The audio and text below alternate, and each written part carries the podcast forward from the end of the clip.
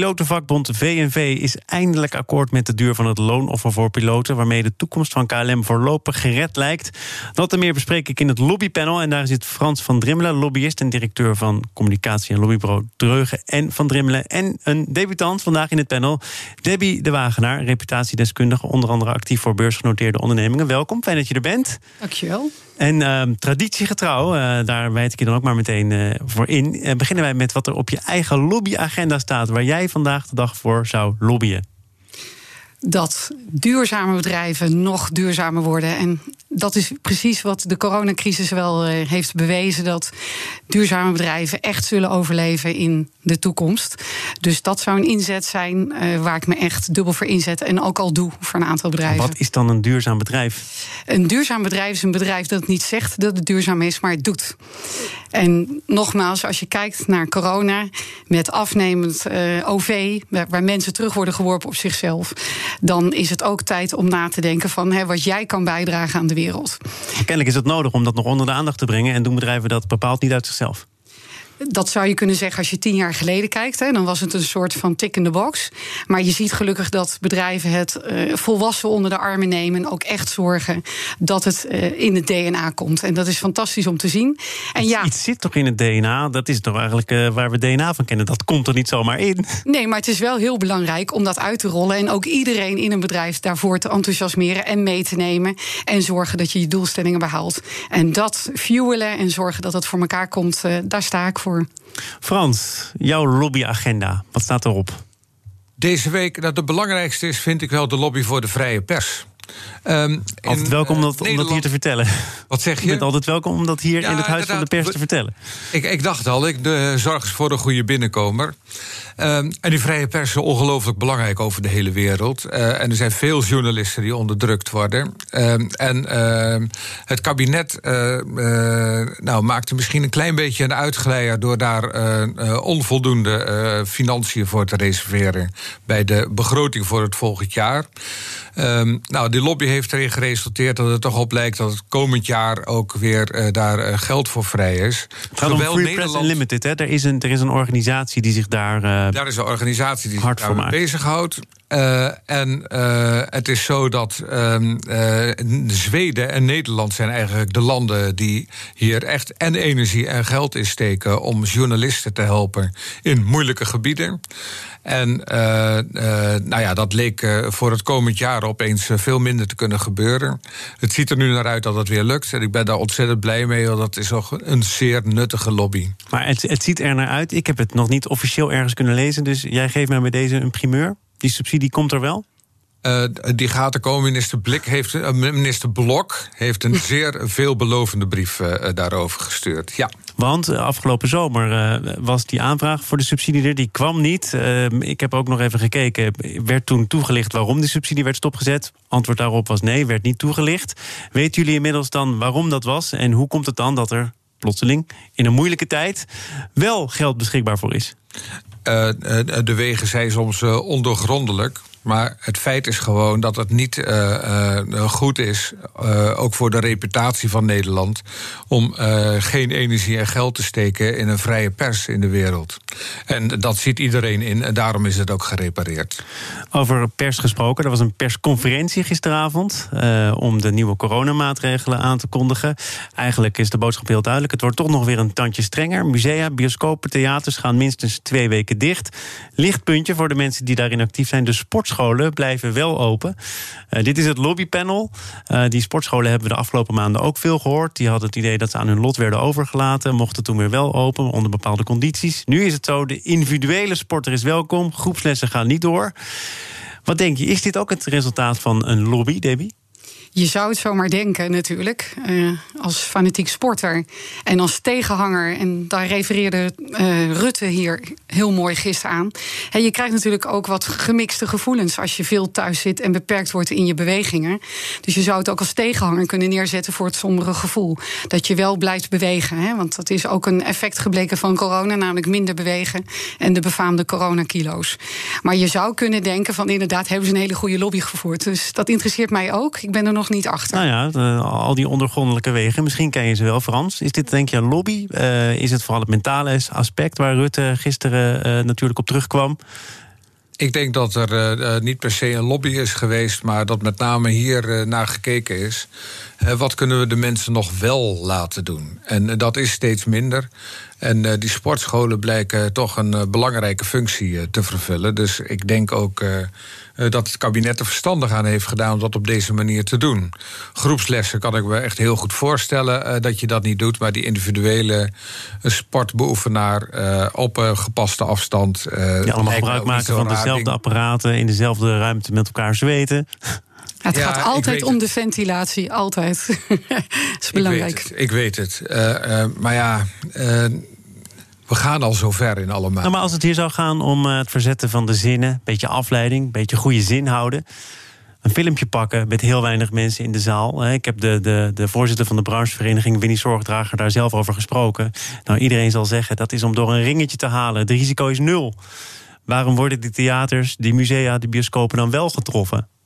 Is dat dan het resultaat van een minder goede lobby? Ja, dat ben, ik, dat ben ik dus helemaal met je eens. En wat ik eigenlijk constateer is ook nu met die nieuwe maatregelen... dat het eigenlijk gewoon toch maar weer een beetje hapsnap... en vrij onduidelijk is waarom maatregelen eigenlijk genomen worden.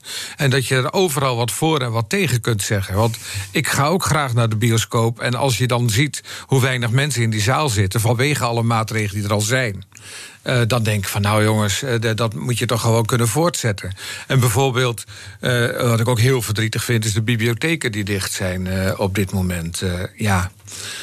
Waarom zou je dat doen als je gewoon aan de regels houdt? Maar is het nou ook niet zo dat wat de jongen en Rutte ook zouden zeggen, wat Frans zegt klopt, je kunt overal altijd wel iets voor of iets tegen zeggen? Kunnen deze mensen het nog goed doen?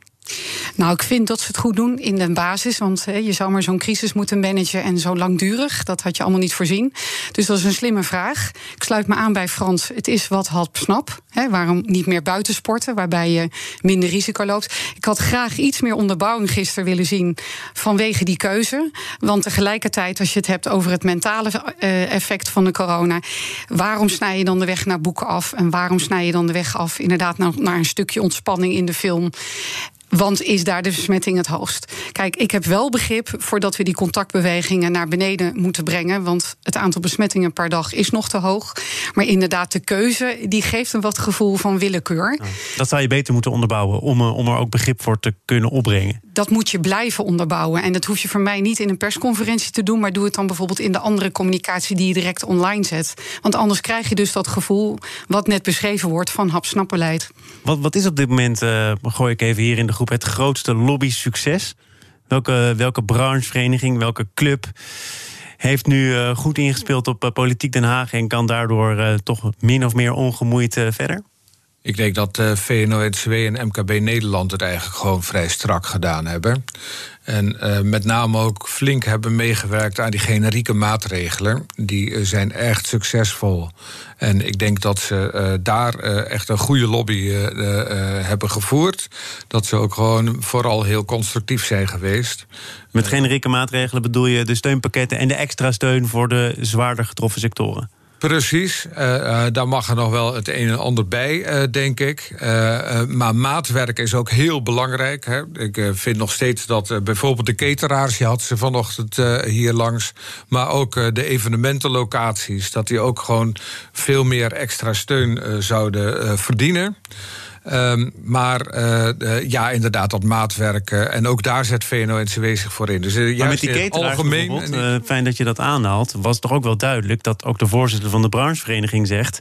Het perspectief verandert. Hè. Mensen gaan niet meer, ook niet als het zo meteen mag, allemaal weer op dezelfde mate naar kantoor. Dus dan dringt zich weer de vraag op: in hoeverre moet je een branche die echt een andere toekomst tegemoet gaat, heel erg ondersteunen? Ja, dat is dus een voorwaarde dat je aan het veranderen bent als branche.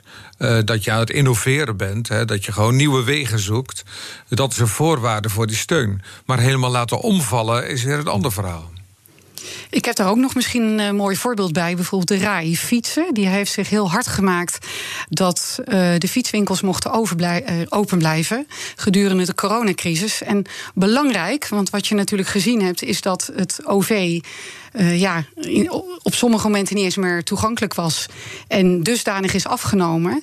En daarmee kwam ook het alternatief. En daar heeft men ook ruimte voor gemaakt. En het is een Europese beweging uiteindelijk geweest. Fietsen waren niet aan te slepen volgens mij. Fietsen waren niet aan te slepen. En terecht, hè, wat we natuurlijk allemaal wel wisten: fietsen is gezond voor je en beweging is gezond. Maar we hebben ook al jarenlang geaccepteerd dat het OV zo propvol zit. Waarbij mensen gewoon als sardientjes in een blik zitten. En als je het hebt over innoveren of een uitkomst die er anders uit gaat zien. Je mocht toch hopen dat het OV niet meer teruggaat in de vorm uh, ja, waarin het eigenlijk zat. Ik wil met jullie het eh, toch ook nog even hebben over een andere vorm van vervoer. Vervoer dat nodig is als je op vakantie wil gaan. Want als er één branche is die zich alweer heeft laten horen, dan is het de reisbranche. Uh, die hebben namelijk gezegd dat advies om tot half januari zeker niet naar het buitenland te reizen, dat dat buitenproportioneel is. He, ook gebieden die nu geel van kleur zijn, ga daar niet heen. Dat heeft Rutte gezegd. En de reisbranche kan daar geen begrip voor opbrengen, want die hadden gehoopt op nog iets van een kerstvakantie, iets van het seizoen te redden. En die begrijpen niet waarom op dit moment al deze termijn wordt afgesproken, ook voor landen waar het gevaar relatief gering is. Snap je dat ze meteen in het verweer gekomen zijn? Ja, dat vooral uh, als dan wel gezegd wordt dat je naar het Caraïbisch deel van het Koninkrijk mag. Boeken. dus dat is dan binnen Nederland. Uh, ja, ik snap het wel. Aan de andere kant denk ik ook van de reisbranche zou er ook best aan mogen meewerken dat er echt structureel en heel veel op Schiphol uh, getest en gecontroleerd wordt op uh, of mensen ehm, corona mee het land innemen. Denk je niet dat de reisbranche dat, dat van zins is als dat ervoor zorgt dat ze voor een belangrijk deel weer gewoon kunnen doen waar ze goed in zijn? Nou, ik heb ze er nog geen stevig pleidooi voor horen houden. Uh, terwijl dat, dat wel een van de oplossingen zou kunnen zijn waar zij zelf ook aan bijdragen. Dan. Uh, en uh, volgens mij gaat het daarom dat je ook oplossingen aandraagt voor je eigen probleem. Mm, er wordt dus te makkelijk gekeken naar de overheid en te weinig zelf gedaan. Nou ja, communicatief. Wat je moet doen in dit geweld is natuurlijk wel opstaan, komen met alternatieven en die heel goed positioneren. Dus zorgen dat je gehoord wordt in deze. En misschien is dat een. Het is een vreselijk getroffen branche. Het is natuurlijk afschuwelijk. zitten ook kleine ondernemers bij. En uh, of je nou klein of groot bent, het doet zeer. En dat, eh, daar heeft iedereen begrip voor. Maar het is ons. Uh, het is heel erg belangrijk om gewoon je alternatieven te kunnen aandragen. En dat is hier niet, in ieder geval niet duidelijk voor de normale nieuwsconsument gebleken. En dan wordt het moeilijker en dan wordt het kouder. We gaan uh, onze tocht verder vervolgen in die reisbranche. Zaken doen.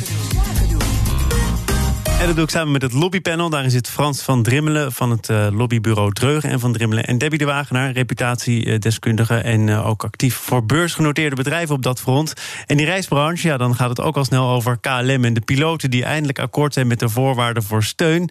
En daarmee lijkt het lijf, het vegenlijf voor KLM voorlopig gered. Maar de reputatieschade, Debbie, daar kijk ik jou even aan, die mag toch wel enorm genoemd worden. Wat ligt daar nou aan ten grondslag? Dat, dat overleg tussen het ministerie, KLM en de bonden. Wat is daar misgegaan? Ik denk een hoop. Nou, um, ja, dat, dat is wel heel duidelijk. Ja. En ik moet zeggen, vanuit reputatieoogpunt heb ik met stijgende verbazing daarnaar gekeken. Ik kom niet veel zaken tegen waarbij en het ministerie en de piloten en uh, KLM reputatieschade oplopen. Wat er precies mis is gegaan, zullen we niet weten. Maar aan de andere kant zou je kunnen interpreteren wat ik erover lees, dat in ieder geval de termijn een belangrijk punt is geweest. De termijnduur waarop de loonoffers moesten plaatsvinden. Je kunt je ook afvragen of je in deze moderne, transparante tijd uh, een, een, een, geheim stukje moet hebben.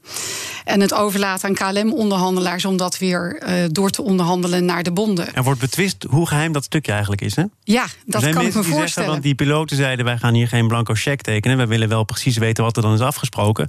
Er zijn nu ook mensen die zeggen dat had gewoon gekund. In juni hadden ze inzicht kunnen krijgen in die voorwaarden. Ja, en ik heb daar naar zitten kijken. Maar als je dan kijkt naar het getal 5 kwam die, dat bijvoorbeeld niet voor in die Kamerbrief. Dus dat is interessant. Maar de zinnen, hè, zoals het ministerie van Financiën aangaven, dat het duurt hè, voor die termijn waarop uh, de staatssteun geldt, die staat er uh, ondubbelzinnig in. Dus daar lijkt geen gat te zitten. Het lijkt wel hè, of iedereen het ten voordele heeft geïnterpreteerd. En wat nou interessant is in reputatieland, en dat is even naar de piloten toe. Voor mij is in ieder geval gebleken in deze periode dat zij geen goede reputatie hadden voordat dit alles begon. ze waren al schraaiers, maar het was een beetje stil. Want als jij een buffer opbouwt op reputatiegebied ten tijde dat er niet speelt, en uh, je hebt een goede reputatie, dan heb je nog een stukje ja, mee op het moment dat het zwaar weer wordt. De krediet was al nul. De krediet was nul. En dat zag je, want mensen struikelden over elkaar heen, van politiek tot wie dan ook, om met een vinger te wijzen naar die piloten. En, ook, eigen collega's natuurlijk. Eigen collega's. Ik heb zelfs gelezen dat ze beschimpt en allerlei nare dingen in het bedrijf zelf uh, tegemoet gingen. Dus ik zou mij als pilotenvakbond toch even zes keer achter het oor krabben. Wat er inderdaad nu gebeurd is. Maar hoe kan het dat je jarenlang eigenlijk je reputatie verwaarloost? Hoe kun je in goede tijden, wat jij dus eigenlijk zegt, hè, laat dan je goede wil zien. Hoe zou je dat dan kunnen doen? Hoe zou je ervoor kunnen zorgen dat je met wat krediet op zak zo'n moeilijke periode ingaat? Dat doe je door uh, heel goed onderzoek te doen naar je reputatie. Ten tijde dat het stil is. Na gaan denken of jij neer wil gezet worden als graaier, bankier of als een betrokken piloot. Die zorgt voor zijn mensen en voor zijn collega's. En als je kijkt naar KLM, bezuiniging op bezuiniging, maar vaak op grond- en cabinepersoneel. En de piloten daarin waren onaantastbaar. Je moet je ook realiseren dat als jij heel veel salaris verdient, ja, iemand, hoge bomen vangen veel wind. Dat is ook gebleken. Een charme-offensief. Maar niet uh, omdat het moet, maar omdat je het intrinsiek zo voelt. Want dat is een andere in reputatieland. Doe je het inderdaad als stik in de box, gaat het niet werken. Maar dat zij moeten gaan nadenken, terug aan de tekentafel moeten gaan zitten.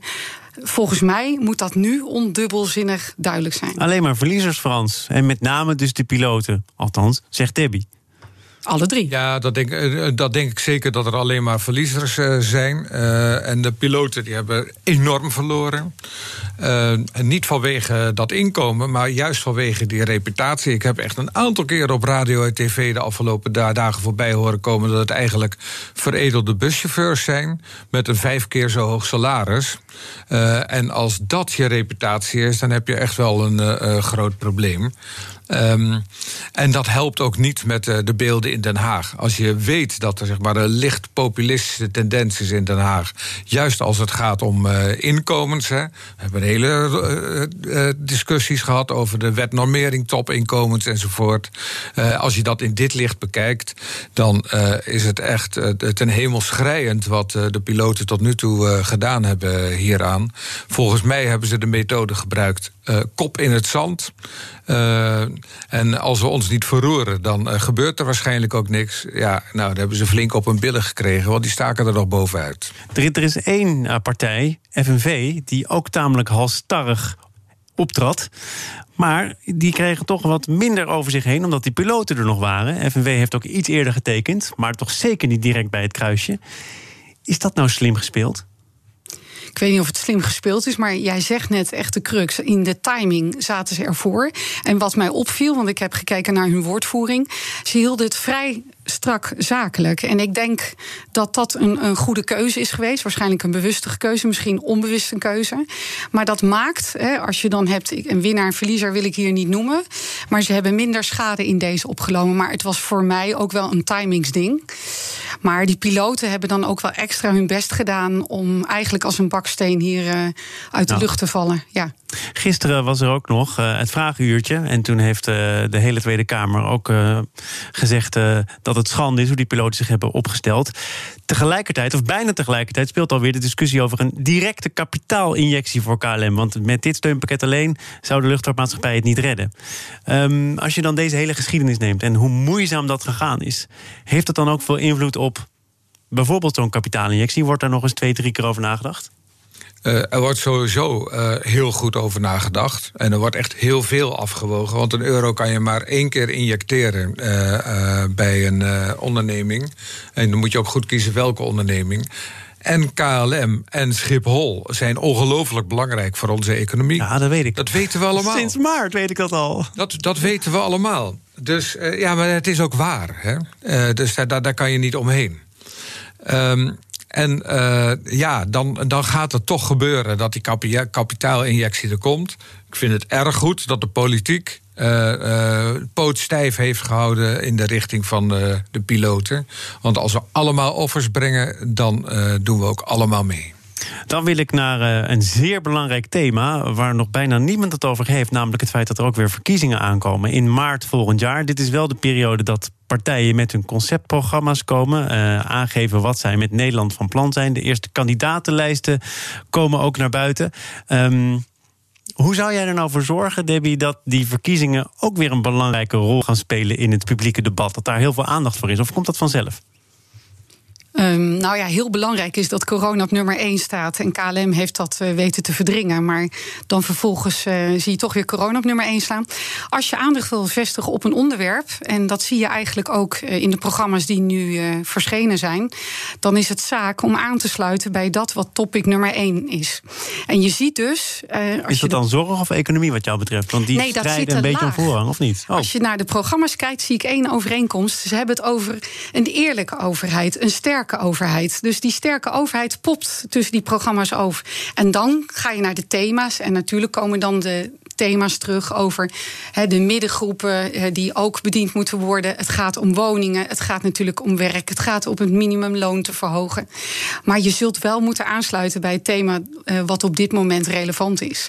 En dat is wat mij interesseert, want als ik kijk naar die partijprogramma's, ik heb het even voor mezelf genoteerd, zie je staan nieuw realisme, eerlijke samenleving, uh, overheid voorop, een nieuw begin. Dus, Wie heeft dat overheid voorop? Uh, de overheid voorop, die is van mij uh, doorvertaald. Oh, maar okay. als je kijkt naar een nieuw begin, eerlijke samenleving, een nieuw realisme, dan zie je daar toch iets in komen van een nieuw begin. Een stuk realisme. Dus aansluitend bij waar we heden ten dagen zitten. Wat zou voor jou het belangrijkste thema zijn, Frans? Ik zeg er even voor de volledigheid bij dat je twee keer campagneleider bent geweest voor D66. Uh, ik denk dat op 1, 2 en 3 de economie staan. En dan mag je wat mij betreft dan het woord duurzaam uh, voor plakken. Uh, daar zal het echt om gaan van welke richting gaan we nu eigenlijk uit. Economie? Een pandemie, daar hebben we toch de afgelopen economie, maanden mee te maken Herstel van de economie, daar, zullen, zal, daar zullen de verkiezingen, uh, zal de verkiezingscampagne over gaan. Ik denk dat wonen ook een heel belangrijke wordt. Uh, Kijk, we kunnen vanuit onze stolp wel bedenken dat de pandemie heel belangrijk is. Maar mensen zijn uiteindelijk toch gewoon. Kijken ze naar kan ik ergens wonen? Kunnen mijn kinderen ergens wonen? Kunnen mijn ouders nog ergens wonen? Uh, ook dat is een uh, vraag langzamerhand. Uh, en, uh, als iedereen dat belangrijk werk, vindt, hè, hoe, hoe kom je er dan als, als, als partij nog echt goed uit. Want wonen staat in al die programma's. Uh, werk staat zo meteen ook in al die programma's. Zorg, een sterke overheid. Dat is volgens mij ook wel een echt breed gedragen tendens. Hoe ga je je dan nog als partij onderscheiden? Nou, dan gaat het ook over de houding in de politiek. En daar is echt behoorlijk wat verschil. Uh, de manier, de toon die je aanslaat, uh, de manier waarop je wilt en kunt samenwerken, dat wordt dan een uh, heel belangrijke. je hebt net genoemd bij welke partij ik actief ben. En daar gaat het echt over. Hè, bij deze. Ja, stemadviezen komen zo meteen wel hoor. Het is nog geen maart. Daar gaat het, daar gaat het over de verbinding. daar gaat het over de samenwerking. Ja. En daar gaat het niet over polarisatie. En dat is ook een, denk ik, een belangrijk gegeven waar mensen echt naar snakken op dit moment. Mm, mm. Als je kijkt, eh, Thomas, naar wat er nu gebeurt. Ja, met de zendtijd voor politieke partijen is bijna afgelopen, Frans. Nee hoor. Nee, nee, als je kijkt nu, ik was er ook al mee gestopt. Um, als je kijkt nu naar wat er gebeurt met die verkiezingsprogramma's, hè, dat is voor lobbyisten is dat natuurlijk ook heel interessant. Hè? Uh, die verkiezingsprogramma's zijn gepresenteerd door de partijen, de concepten. Nu kunnen de mensen uh, uh, per politieke partij op partijcongressen die programma's amenderen, hè, wijzigen, kijken of daar nog nuances in aan te brengen zijn of belangrijke punten nog ingebracht kunnen worden. Het is niet zozeer het werk van lobbyisten, maar tenzij ze actief zijn bij een politieke partij. Maar het is wel het werk uh, van uh, de leden. En dat is heel belangrijk om te volgen. En vervolgens krijg je daarna natuurlijk de campagne en de kabinetsformatie. Dus hij is, hij is, hij is heel veel. Hij is op dreef. Hij is hartstikke op dreef. Hij de, negeert de wel de VVD in deze, want die moeten nog met hun partijprogramma komen. Maar dat snap ik qua kleur. Maar ik wil daar toch nog één ding op aansluiten. Dat is ik denk ook de partij die het, het, gaat om tone of voice die je aanslaat. Maar de partij die ook technisch gezien, social media, online, weten uh, bewerken. Samen met dat wat zij gewoon voor de bühne brengen. Zal daarin ook krachtig zijn. En we hebben een goed voorbeeld gehad natuurlijk met uh, Jesse Klaver. Die dan ook prima de Social Media Award heeft gewonnen. Forum voor Democratie op zijn eigen manier? Dat bedoel ik, maar dat geldt voor meerdere partijen. Maar het interessante daarin is dat ik altijd zeg: als jij je reputatie goed wil positioneren, als je het goed wil neerzetten, dan zou je het ouderwetse handwerk goed moeten kunnen doen. En dat gaat hand in hand met goed online beleid. En dat is eigenlijk iets wat Jesse Klaver in de praktijk heeft laten zien. En dan gaat het dus nog minder om de inhoud. Maar ik ben totaal met Frans één. Het gaat ook om je tone of voice. En het gaat echt ook om je partijprogramma. Maar het is wel hoe je hem neerzet. Geloofwaardigheid, daar gaat het om. Debbie de Wagenaar was hier reputatiedeskundige. Onder andere actief voor beursgenoteerde ondernemingen. En Frans van Drimmelen van het communicatiebureau Dreugen en van Drimmelen. Actief D66-lid, heb ik zomaar het idee. Morgen is hier, uh, dank voor jullie komst, Riek Siertsema, voorzitter van de Aannemersfederatie. De koepelorganisatie voor het MKB in bouw en infrastructuur infra. Naar verwachting beginnen de gevolgen van de coronacrisis zich in de bouw eind dit jaar af te tekenen. En die klap hoeft niet te komen volgens Siertsema. Hoe die hem dan denkt te voorkomen, dat hoor je morgen in BNR Zaken doen.